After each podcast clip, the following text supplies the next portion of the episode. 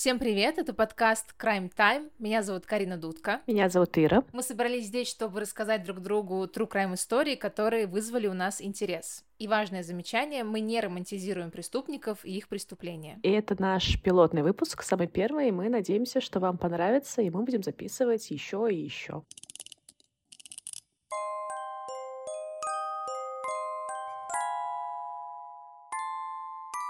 Ир, привет! Карина, привет! Сегодня я тебе расскажу историю, которая произошла на крайне города Горький в России. Ты знаешь, что такой город? А, нет, я знаю Максима Горького. Отлично, этот разговор пошел в нужное русло. Давай так, окраина города Горький, 80-й год. Представь себе район с частными домами. Темная ночь, зима.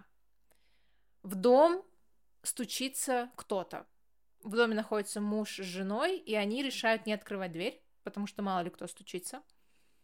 Стучатся опять, они снова не открывают, а потом начинают стучаться в окно. Они все-таки решают выйти и посмотреть, кто же к ним стучится, открывают занавеску и видят голого парня, у которого из головы течет кровь. Какой кошмар! Ночь, зима, они открывают дверь этому парню, он весь дрожит, трясется, перепуганный, и успевает рассказать им, что произошло примерно, кто он такой. Выясняется, что он военный, водитель генерала, он водитель Черной Волги, такая классическая генеральская машина. Он подсадил попутчиков по дороге, и они выстрелили ему в лицо. Почему он был голый, непонятно, и что произошло, там на самом деле тоже непонятно. Они сразу вызвали ему скорую, ну, муж и жена сразу вызвали ему скорую и полицию, и пока его везли в больницу, полиция поехала расследовать это дело. Что видит полиция? Полиция видит нетронутую тачку, эту «Волгу», в которой есть бензин, и она на ходу. То есть они делают вывод, что это не банда грабителей, которая решила его обворовать по дороге ночью. На заднем сидении лежит его форма и красная помада. Это очень интересный набор. Так. Да, это очень странный набор для генерала. Возможно, возможно, как бы жена или дочь могли оставить эту красную помаду, да, но... Но оттенок подходил именно ему. Водителю.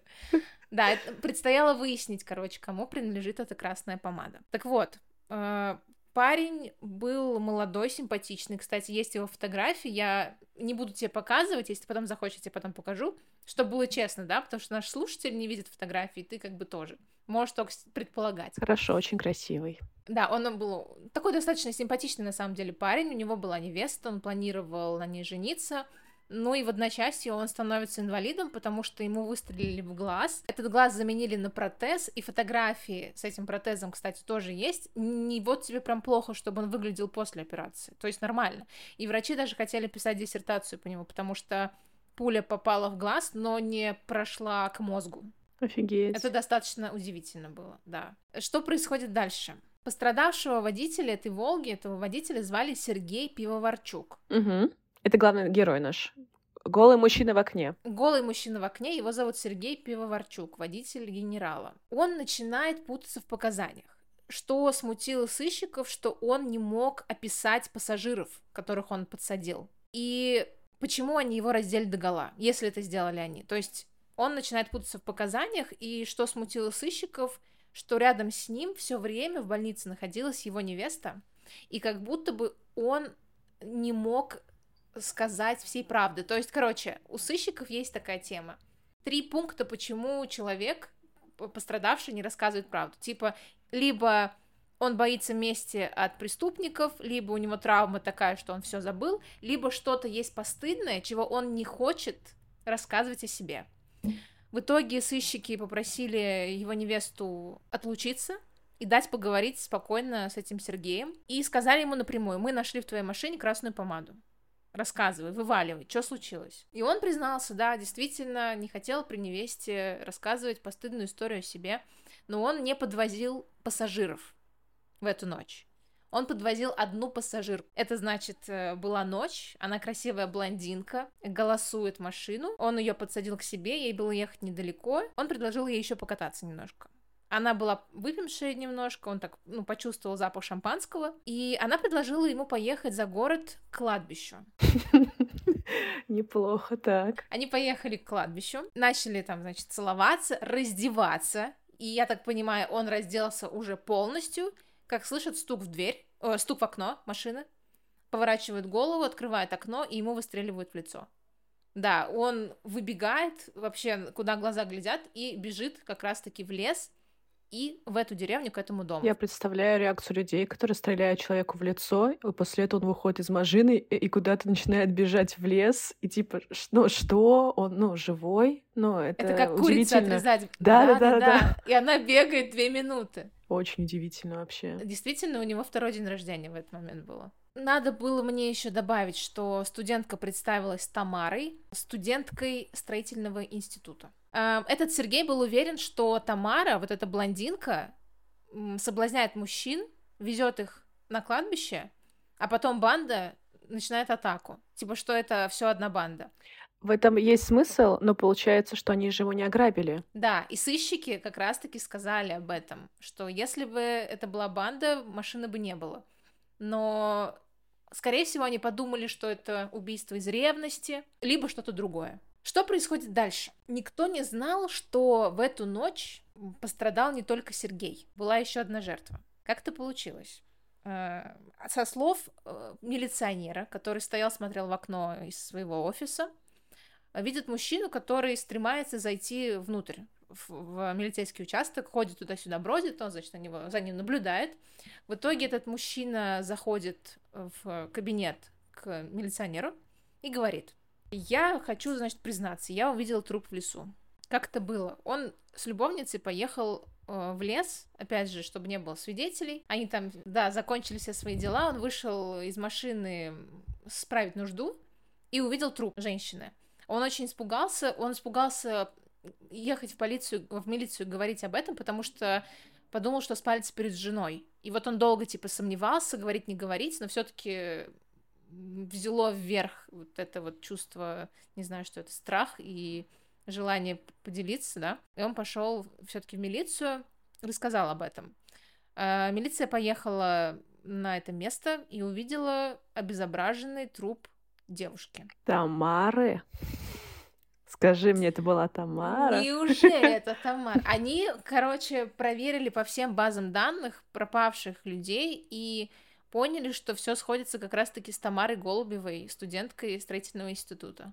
А она пропала после того, как вышла со дня рождения подруги из общежития, и, собственно говоря, в этот вечер она пропала. Вот так вот. Никакого секса на кладбище. с незнакомками. Я вам запрещаю, да. я вам запрещаю секс на кладбище. А теперь давай немножечко небольшое лирическое отступление. Мы переносимся в квартиру женщины с сыном, который заходит на кухню и видит, как сын разбивает случайно банку с вареньем. И она заставляет его вылизывать пол полностью языком. Кошмар, там же стекло. Она считает, что сын провинился, единственным верным наказанием будет вот такая жесткая дисциплина, не понимая, да, к чему может привести жесткая дисциплина в отношении ребенка. Но мы об этом узнаем чуть позже. Теперь переносимся снова к нашему расследованию. Вот такой вот поворот. Вот это, вот это мы... Мне нравится такой переход. Да, это такая склейка монтаж. Я представила, классно выглядит. Так. Милиция Горьковского района все тщетно пыталась найти преступников, ничего не получалось. И к ним из Москвы приехали оперативники. Они начали что-то там искать, шебуршать. В итоге почему-то решили, что это сделали цыгане. Они там всех цыган просто переполошили, нашли у цыган какие-то реактивы для создания поддельных купюр денежных. Ну и, собственно говоря, все. Ну, типа, это, конечно, не, не убийство, да? Типа, зачем поэтому цыганам а, машину? Они, у них же, типа, есть лошади, кони, поэтому да. машину они и оставили. Понятно. Нелогично, да-да-да-да.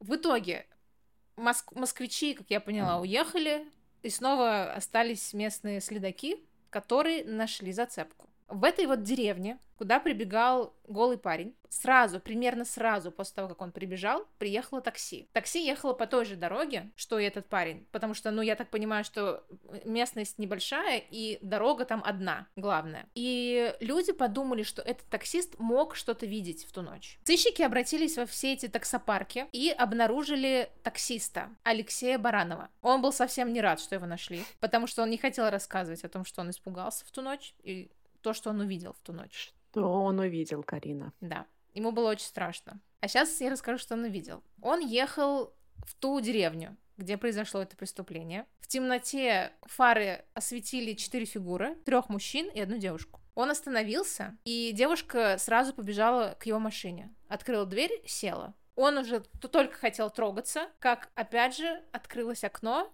и ему дуло пистолета в лицо. И девушка в этот момент вытаскивает из машины. И ему сказали, если ты что-то кому-то скажешь, тебе не поздоровится. Ну и он, конечно же, уехал и никому ничего не сказал, потому что очень испугался. Но видел, как девушку уводили в лес. И видел вот этот страх в ее глазах, и, и тоже очень сильно испугался. И самое, что главное, как водитель описал этих преступников, что это были дети. Дети? Да, это были дети. Дети-подростки. А теперь снова вернемся в квартиру нашей женщины. Эта женщина находит брюки своего сына в крови, приходит к нему в комнату и начинает скандал. Почему он испортил дорогие вещи? Почему он испачкал дорогие вещи, на которые она зарабатывает? Он перепугался и сказал, что он, он все исправит, он почистит эти пятна, и от них не останется и следа. И мать была очень счастлива, что у нее такой послушный сын.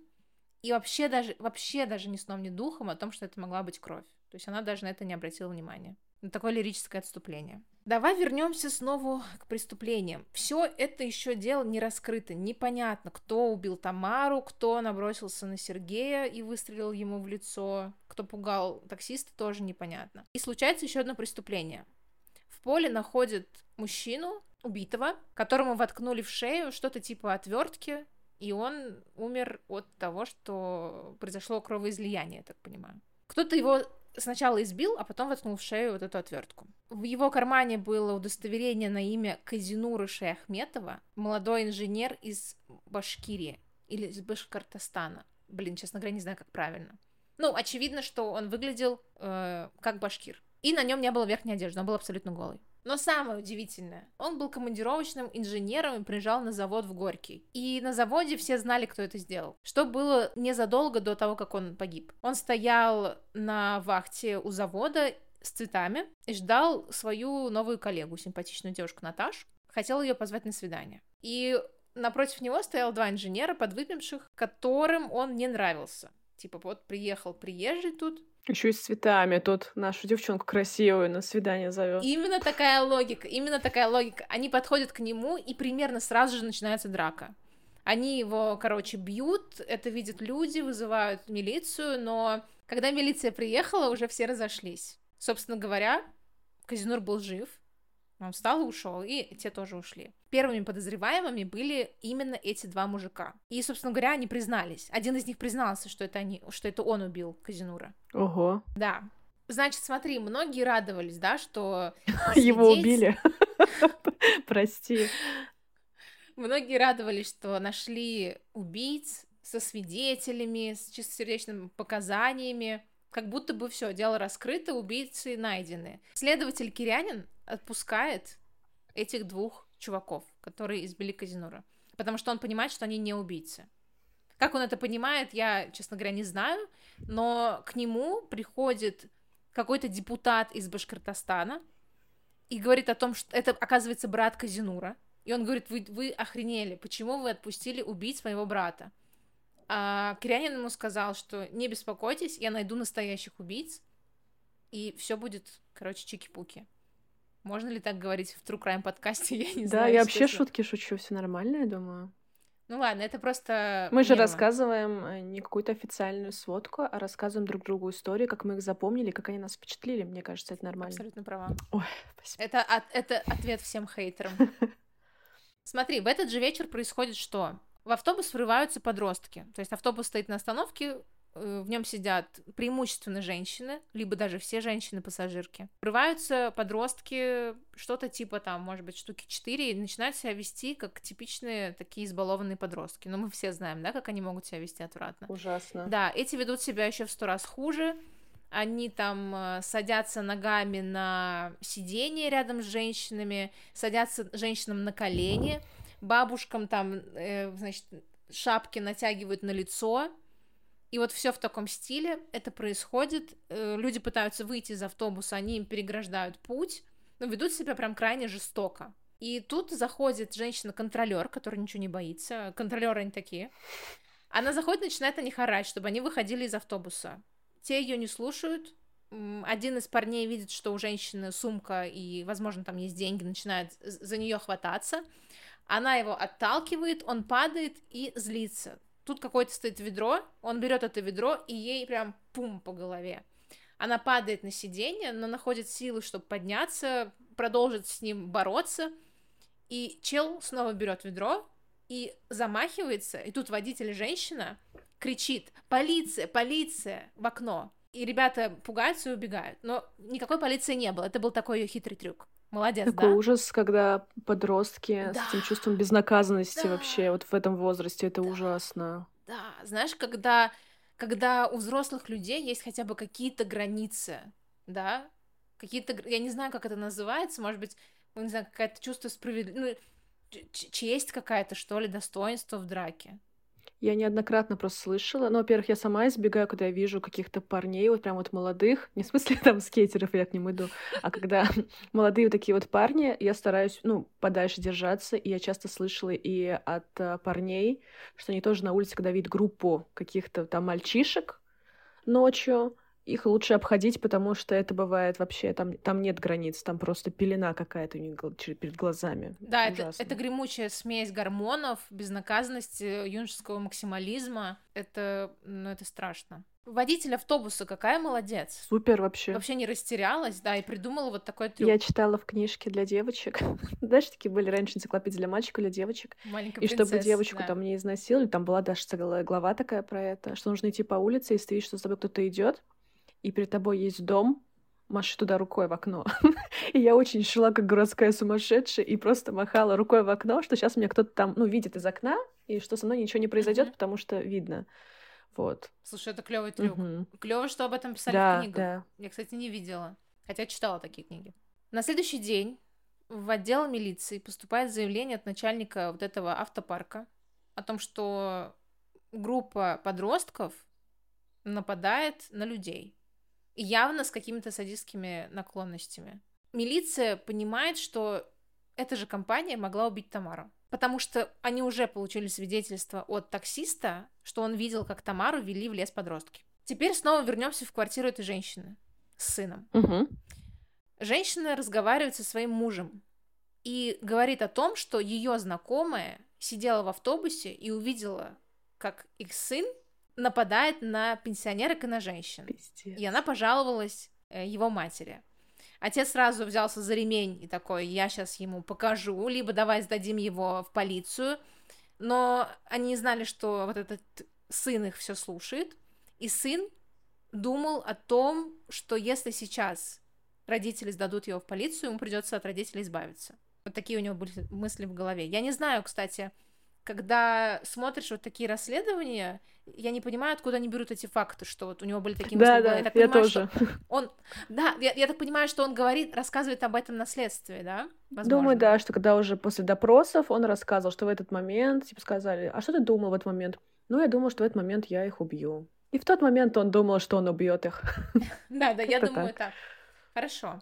Но мать говорит отцу, не надо никакого ремня и никакого, никакой детской полиции. Маленькая такая полиция детская на маленьких машинках. Не надо ничего этого, я сама с ним разберусь. То есть такая вообще максимальная авторитарная мать, которая сыну спускает все.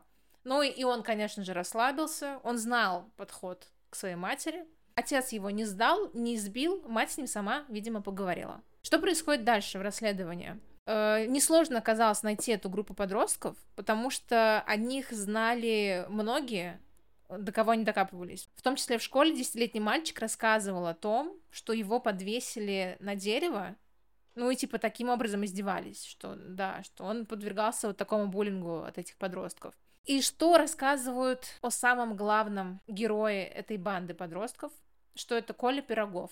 Это который слизывал варенье с пола. И у него была кличка Гоголь. Ему это очень льстило, потому что Гоголь писал про кошмары в книгах, а типа этот Коля создавал кошмары наяву. Какой ужас.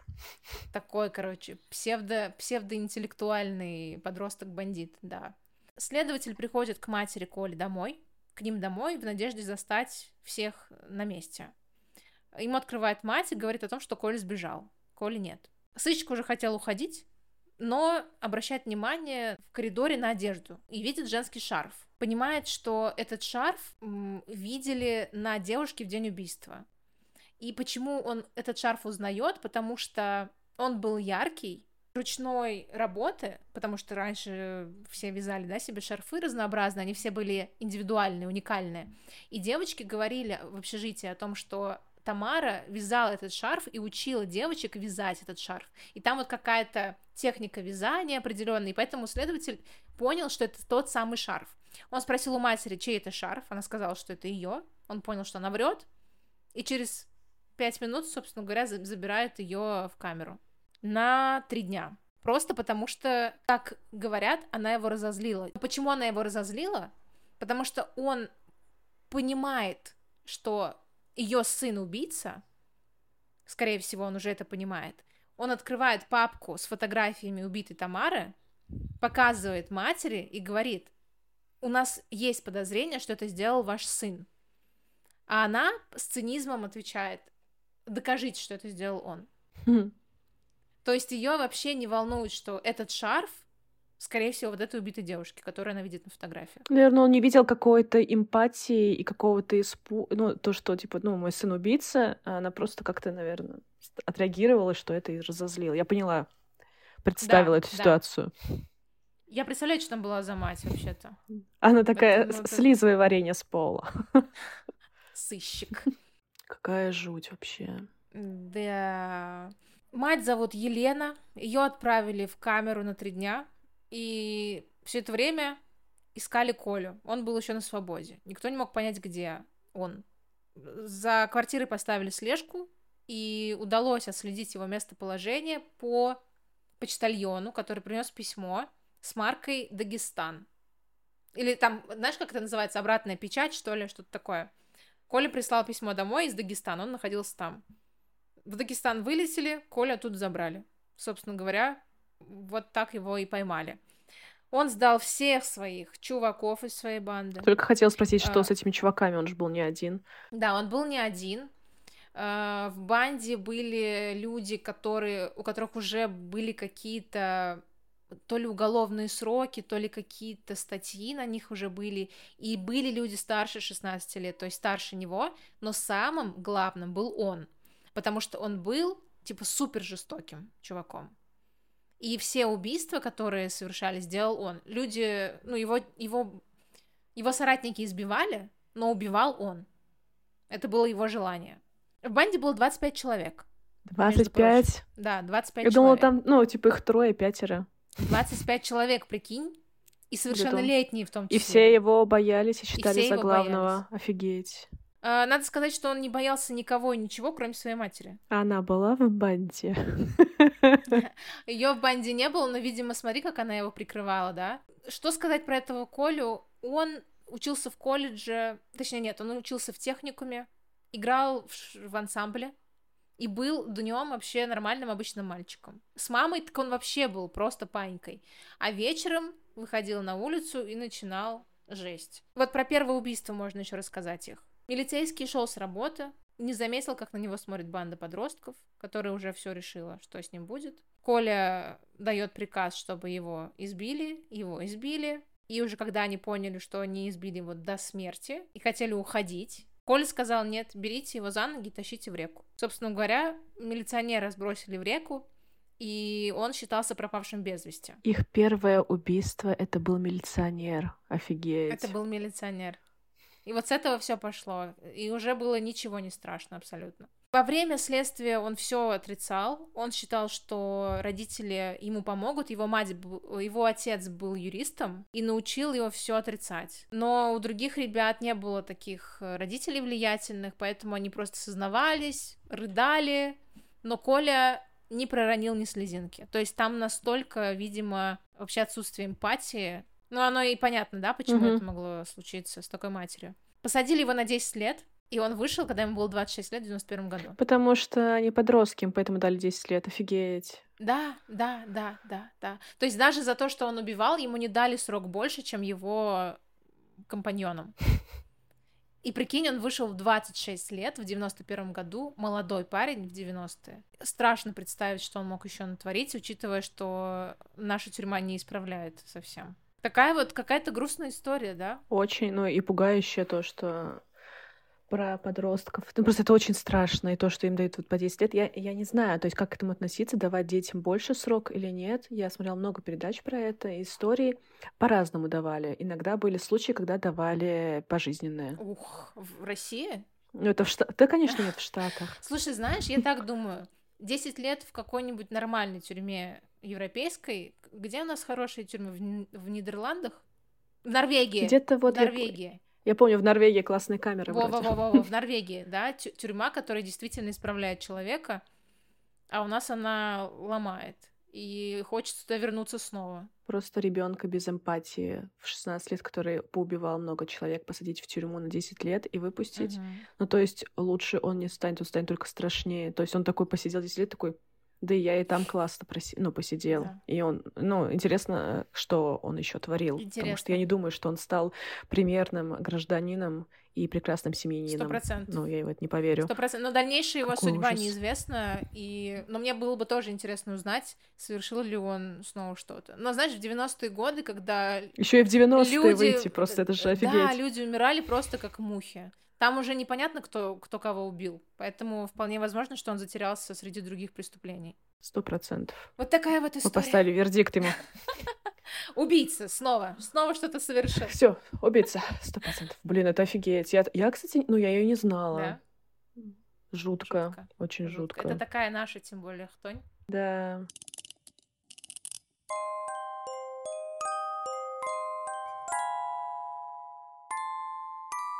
Так, да, я за бугорной историей, не, не советской, получается. У меня история достаточно известная в кругах людей, обожающих True Crime.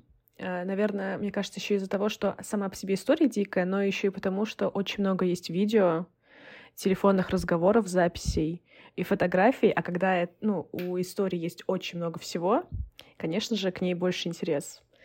Это про польскую девушку, а, Магдалену Жук, которая в 2017 а, поехала отдыхать в Египет.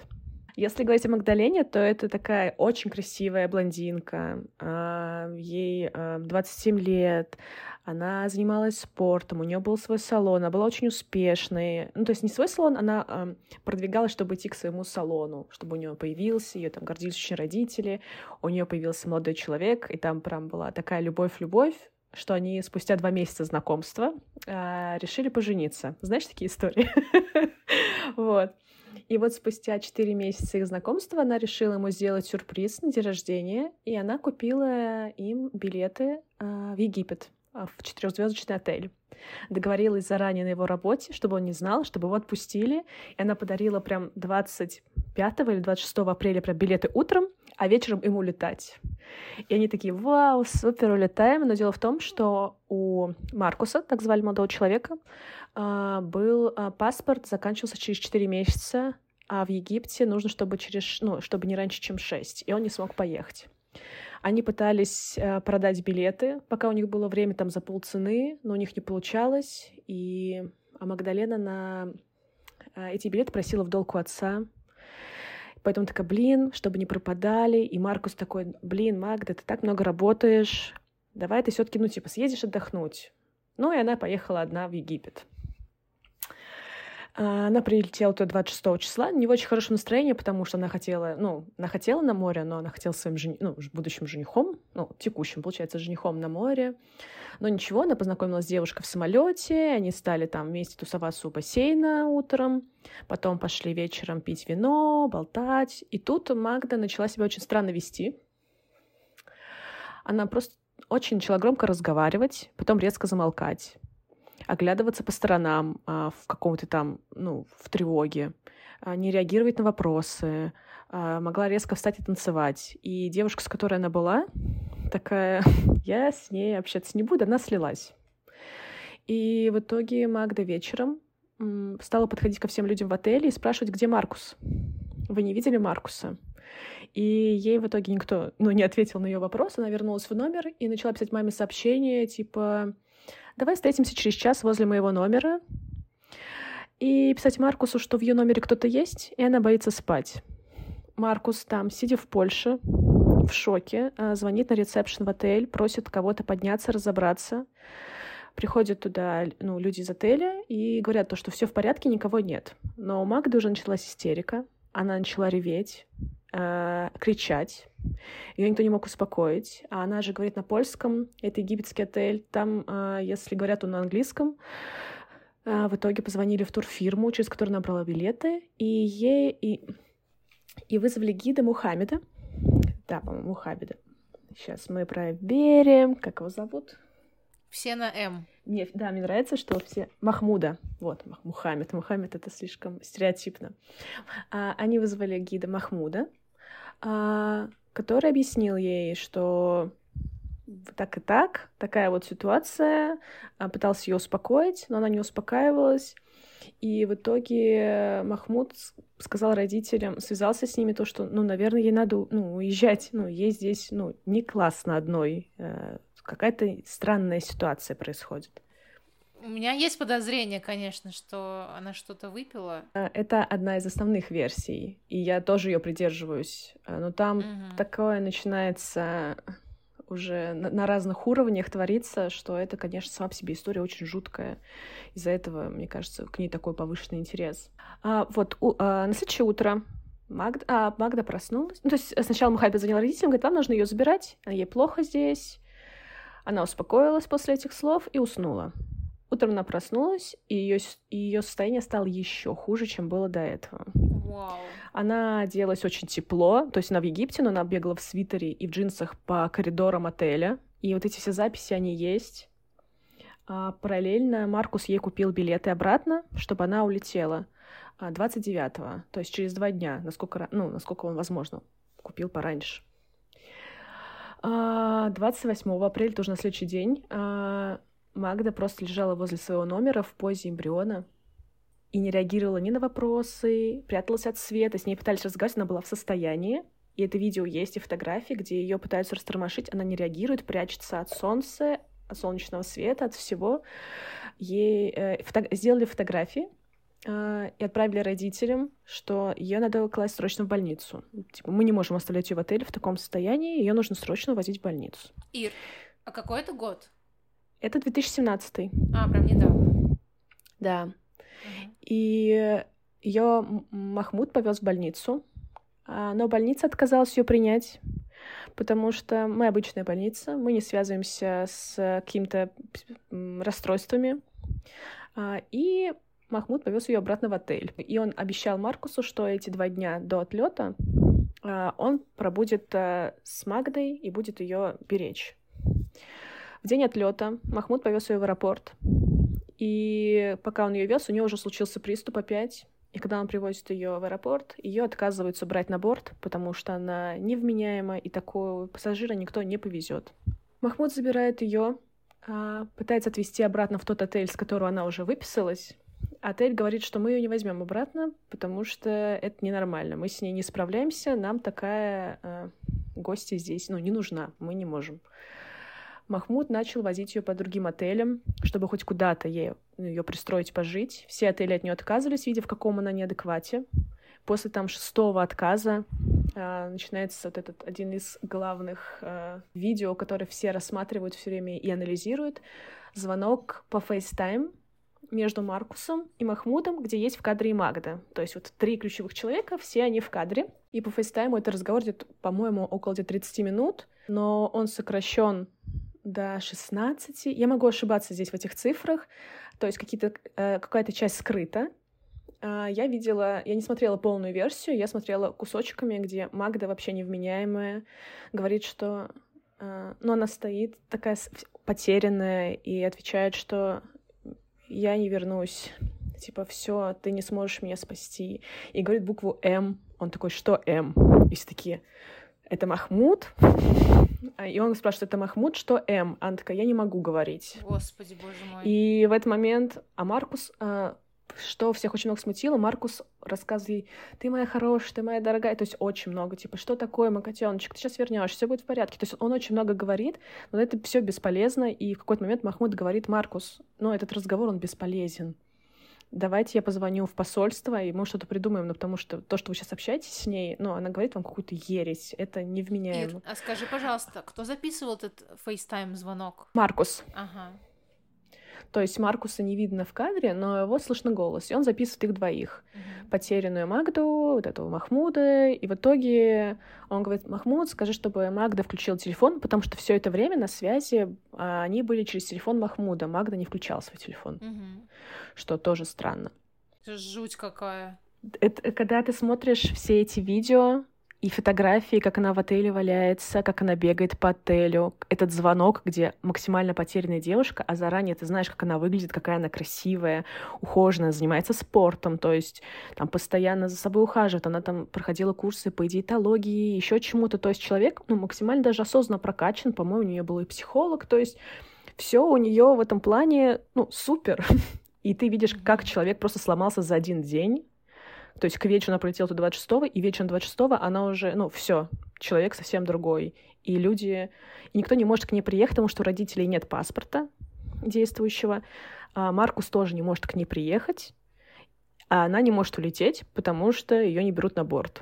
И все это выглядит так дико, потому что то... я такая, боже мой, я никуда... Ну, если вдруг я полечу куда-то так одна, что делать? Как будто ты настолько беззащитен. Вообще, когда ты сходишь с ума, ты беззащитен. И ты же не понимаешь, что ты сходишь с ума. Тебе кажется, это реальностью. И ты еще видишь ее, как она выглядит, она такая испуганная и потерянная на этом видео. Ну, можешь посмотреть попо- ну, после нашего разговора, uh-huh. но э, это выглядит очень стрёмно. После этого разговора на парковке, вот они на парковке созванивались, а Махмуд повез ее в больницу, я не помню, в ту же в прошлую или, по-моему, в новую, где ее приняли в итоге. И э, а параллельно с этим Маркус нашел с родителями того человека, кто заберет ее из Польши. Это был друг Маркуса, у которого есть действующий паспорт, и он собирался к ней прилететь на следующий день и забрать ее. А, а родители выдохнули, все выдохнули, то все, Магда в больнице, все хорошо, за ней там присмотрят, и за ней уже вылетел человек. А, переживать не о чем. В этот момент э, принимает Магду, и у нее начинается приступ сильной агрессии. Она пытается сбежать и вырваться от врачей. Ее ловят пять мужчин, пытаются ее как-то а, успокоить. Не получается. Ее в итоге а, дали ей успокоительное.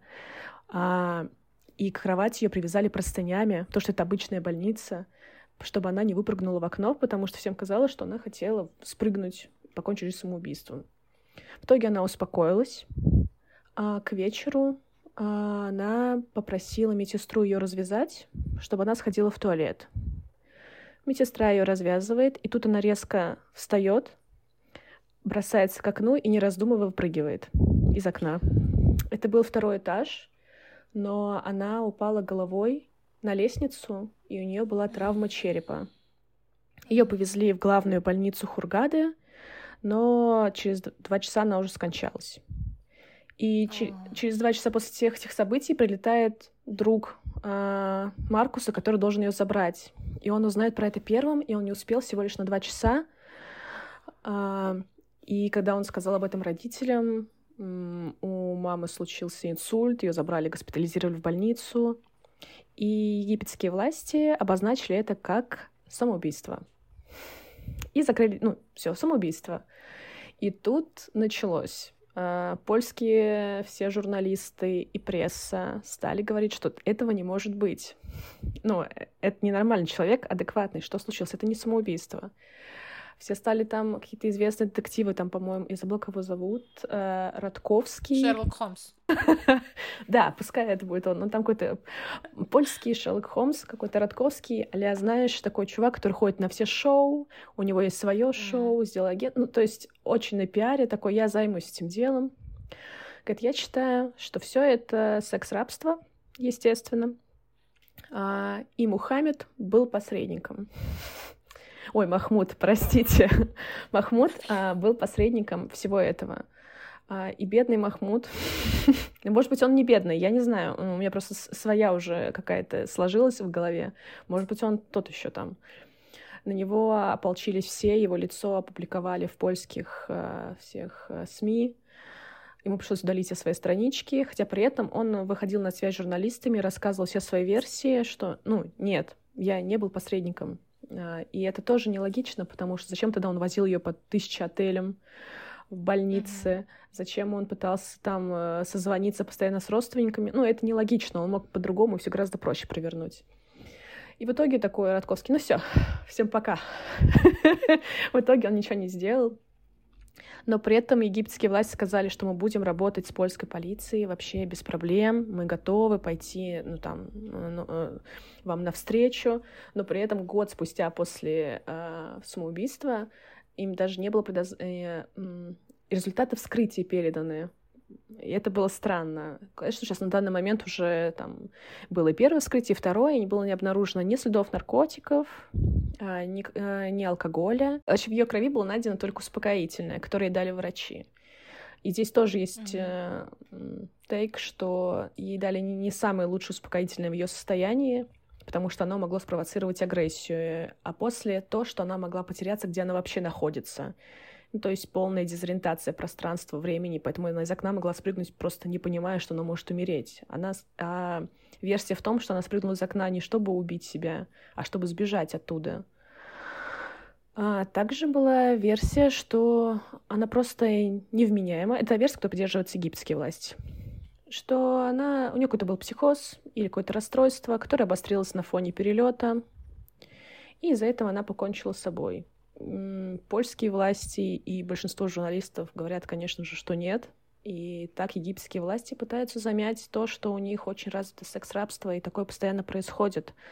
Потому что часто приезжают девушки, их, их как-то окучивают, либо что-то подсыпают, и потом увозят, э, зовут на свидание куда-то за отель, их больше никто не видит. То есть таких ситуаций было очень много. Это дело раскрыто? Это дело до сих пор не раскрыто, прошло 20 лет. Ой, 20. С 2017 Я просто пишу пароль, а у меня там цифра 20. Блин, теперь мы знаем твой пароль. А, там не, не просто цифра 20. А, нет, прошло 5 лет, это дело до сих пор не раскрыто. А, то есть до сих пор значится как самоубийство. Родители, конечно же, в это не верят. А, Мое мнение, что ей подсыпали что-то еще в первый вечер. Возможно, это могла быть даже та соседка, девушка, с которой она познакомилась в аэропорту, в самолете. И они вот выпивали, потом она слилась, и наркотик подействовал не так, как должен был. И у нее поехала совсем крыша на этом всем фоне.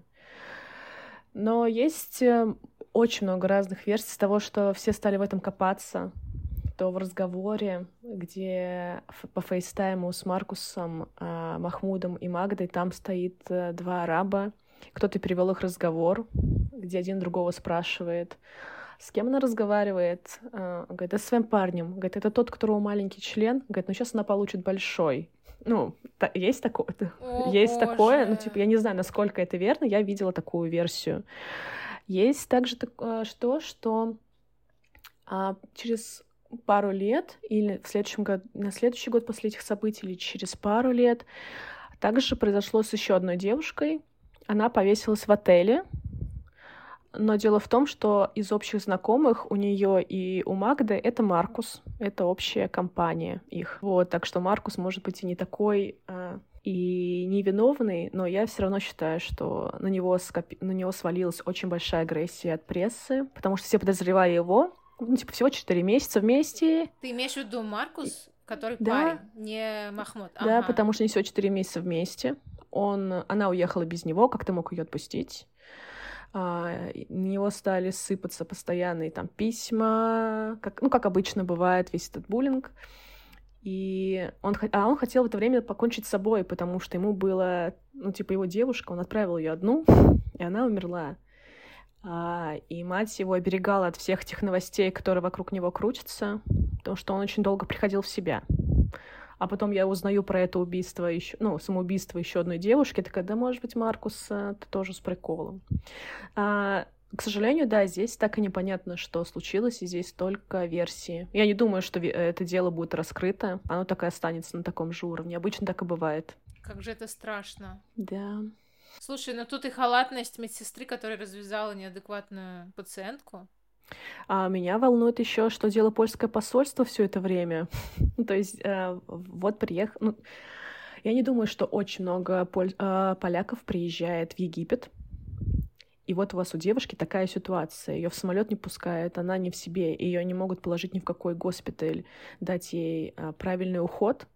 Чем они занимались, непонятно. Но, с другой стороны, я понимаю, что все эти события длятся всего лишь пару дней. То есть это четыре uh-huh. дня всего этих uh-huh. всех событий, четыре дня и это жутко. Да, я думаю, что в Египте точно есть какие-то клиники, где принимают э, душевно больных с какими-то расстройствами. Не, не может же быть такое, что Египет это только Хургада с, с морем. Да. Но я все равно склоняюсь к тому, что это точно что-то про секс-рабство, сто процентов. Да. В Египте таких историй очень много. И правительство а, покрывает эту историю, то есть поэтому ничего в крови могло быть и не обнаружено и что-то в больнице давали не те успокоительные, чтобы просто замять это дело. Как Потому страшно. что у них на таком уровне же это все, что вплоть до правительства. Как страшно. Если что, Господи. но не пытаюсь э, а, оскорбить Египет, но такое вот, не знаю, как сейчас, но в 2017 вот такие там были приколы. То есть, получается, возможно, это была неудачная попытка взятие в секс-рабство, да, потому да, что... Да, не так организм. Не, не так организм. И они решили ее быстренько-быстренько как-то вылечить, ну, в частности, Махмуд, если эта версия рабочая. Мне, мне казалось, что Махмуд как будто бы реально не причастен, ну, не причастен, потому что это очень тупо возить ее и вот делать эту видимость, можно было просто на это забить. Угу. Она бы сама, мне кажется, повесилась в номере без Какой Махмуда. кошмар, Господи, а с другой боже. стороны, очень родственники там постоянно звонили на ресепшн, типа родители и Маркус, и, может быть, они э, как раз-таки привлекли большое внимание к этому. Угу. Ничего не понятно. То есть, по сути, у этой истории вот такой конец, да? Да, что числится как самоубийство, но мы понимаем, что девушка не хотела, ну, то есть у нее прекрасная жизнь была, она не хотела покончить с собой. И за четыре дня такое не происходит, что ты вдруг резко решил а, вот так покончить с собой, если тебе до этого не было никаких предпосылок. Интересно, а есть какие-то заключения психотерапевтов? Вообще, случается ли такой психоз после перелета, грубо говоря? Я смотрела разные форумы а, и комментарии. Все-таки говорят, что это похоже на действие наркотиков. Вот ее mm-hmm. видео, где она невменяемая, это точно не какой-то психоз, к сожалению, я по себе знаю, что такое психоз. Э, не так ведут себя люди при психозе. Угу. И это просто, ну, невозможно было бы. То есть такая реакция сразу же нет. И многие утверждают, что, ну, а, по ее поведению это не, неудачная реакция на наркотик. То есть вначале у нее была эйфория, она громко говорила, танцевала вот в первый же вечер, mm-hmm. а потом у нее начался такой сильный отходняк, то, что депрессия, она просто лежала, не вставала, не реагировала, ну, плохо реагировала на свет, и это очень похоже на реакцию на наркотики. Ну, то есть на псих... в психозе такого не бывает. Там кто-то писал, это паническая атака. Я такая, это не пани... Что это за паническая атака такая? На четыре дня. Да. Слушай, знаешь, вывод для всех девочек, да? Не пить из открытого стакана, когда тебе кто-то предлагает. Да, и там вот я смотрела а, это видео очень хорошо раскрывается у Агаты Кристи. Мне нравится, потому что она прикладывает все эти фотографии, видео в сокращенном удобном формате. И там она рассказывала, что в многих странах есть специальный теперь тест в барах, где ты капаешь алкоголь, и он показывает положительный и отрицательный тест на наркотики в этом стакане. Я такая, Вау. Это надо обязательно всем странам, которые занимаются секс-рабством. Которые знамениты секс-рабством. Да лучше вообще ничего не пить, конечно, ниоткуда. Ничего лучше не пить. Да. Да и В общем, вообще когда? лучше не пить, сказала Ира после банки Пах. пива. Да, да. Такой вчера тур по барам был, конечно. Но я была с другом, Ага. и пиво было из крана. Его звали Махму- Махмуд.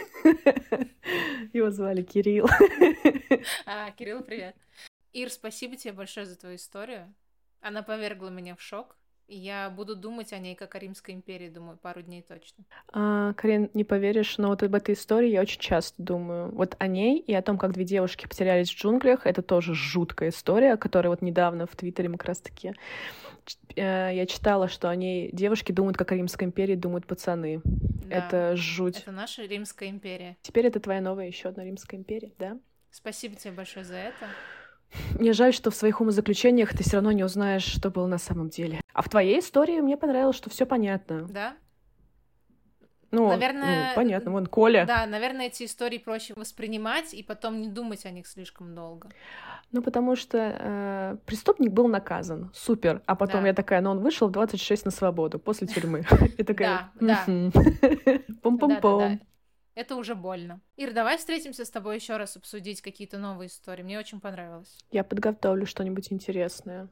Я тоже. Спасибо большое, что слушали нас. Надеюсь, вам понравился наш первый пилотный выпуск. Да, дайте нам знать, если вам понравилось, и какие у вас есть, может быть, пожелания, и, возможно, мы их учтем, чтобы вам было еще интересней.